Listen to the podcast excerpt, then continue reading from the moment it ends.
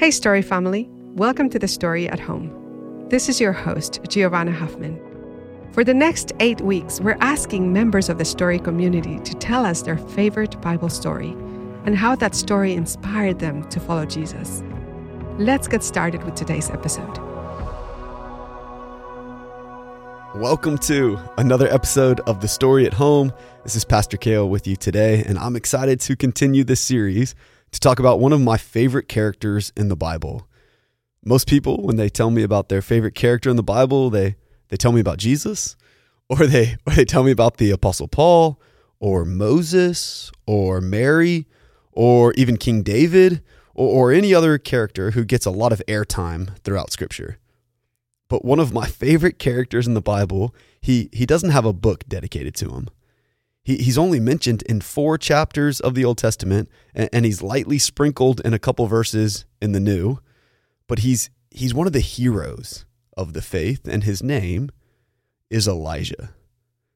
If you're not too familiar with Elijah, he is what scholars call the prophet of prophets. He's one of the most significant prophets throughout the entire Old Testament.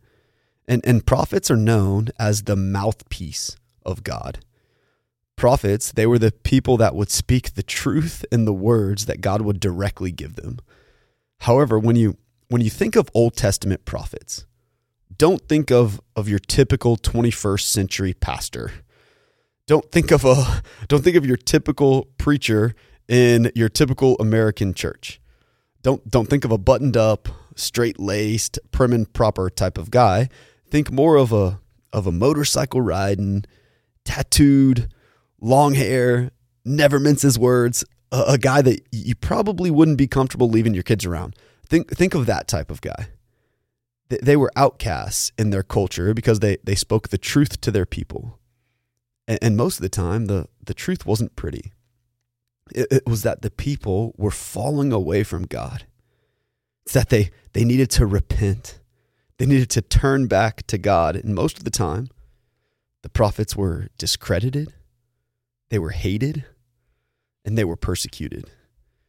So, so we find out about the prophet Elijah in the books First and Second Kings, and, and these books they first present King Solomon, who, who was King David's son. They, they present him as, as a wise king who built an empire. He, he brought the Israelites great prosperity and, and left the temple as his lasting legacy. But we also see the root of the nation's eventual doom in, in Solomon's and, and really the people's worship of foreign gods. The, the kings that, that come after Solomon end up perpetuating the cycle instead of uprooting it. They double down on this on this new idolatrous religion, and specifically, King Ahab and Queen Jezebel. They're the ones who take this idol worship to the next level, and they start killing anyone who didn't bend the knee to this foreign god, Baal. So they, they worship this foreign god named Baal. And, and here's how twisted the worship of, of Baal was during this time. The, the people believed that Baal was, was the god of fertility and rain. And so their worship services included they would have they would have altars that were dedicated to sacrificing their children to produce rain and fertility. They would throw their screaming, terrified children into the fire because they believe that's the sacrifice that Baal desired. And this is when God tells Elijah to confront the king, to f- confront the queen, and to confront all the people that are involved in this worship because God's wrath is coming. And this leads to, to one of my favorite scenes throughout the entire Bible. So Elijah has come to, to confront all of Israel to repent and, and to turn to the one true God. But he's not just going to tell them about God. He's going to show them who the real God is. So Elijah, he, he gathers all of the people of Israel.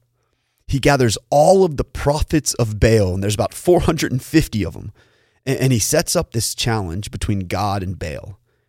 He said, I'm the only prophet of the Lord left. I'm the only one left, and you guys have 450 prophets. So let's prepare two bulls. Let, us prepare two altars and you call on your God, and I'll call on mine, and see whoever sets fire to the altar. So whoever sets fire to the altar, their God wins. Their God is worthy of worship. Elijah said, Hey, if the Lord is God, then follow him. But if Baal is God, then we should follow him. Then all the people said, What you say is good. They agreed. And here's the rest of the story from 1 Kings. Then the prophets, they called on the name of Baal from morning until noon. And they said, Baal, answer us, they shouted. But there was no response. No one answered. And they danced around the altar they had made. And then at noon, Elijah, he began to taunt them. He said, Shout louder. He said, Surely Baal is a god. Perhaps he's perhaps he's deep in thought. Maybe he's busy or traveling. Maybe he is sleeping and must be awakened. So they shouted louder and louder, and they slashed themselves with swords and spears, as was their custom, until their blood flowed. But there was no response. No one answered.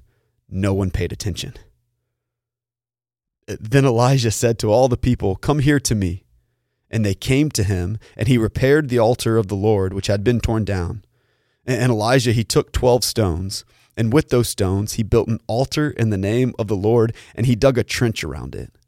And then he arranged the wood, he cut the bull into pieces, and he laid it on the wood. Then he said to them, Hey, fill four large jars with water and pour it on the offering and on the wood. And then he said, Do it again. And they did it again. Then he said, Do it a third time, he ordered. And they did it the third time. The water ran down around the altar and even filled the trench. All right, so this is why I love Elijah so much.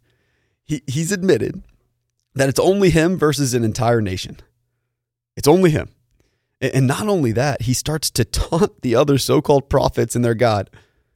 Elijah's got some stones. He's, he's got some literal stones, and he's not done yet. Here's what happens next. At the time of, of sacrifice, the prophet Elijah, he stepped forward and prayed, Lord, the God of Abraham, Isaac, and Israel, let it be known today that you are God in Israel and that I am your servant and have done all these things at your command. Answer me, Lord, answer me, so these people will know that you, Lord, are God and that you are turning their hearts back again. Then the fire of the Lord fell and burned up the sacrifice, burned up the wood and the stones and the soil, and also licked up the water in the trench. When all the people saw this, they fell prostrate and cried, The Lord, He is God. The Lord, He is God.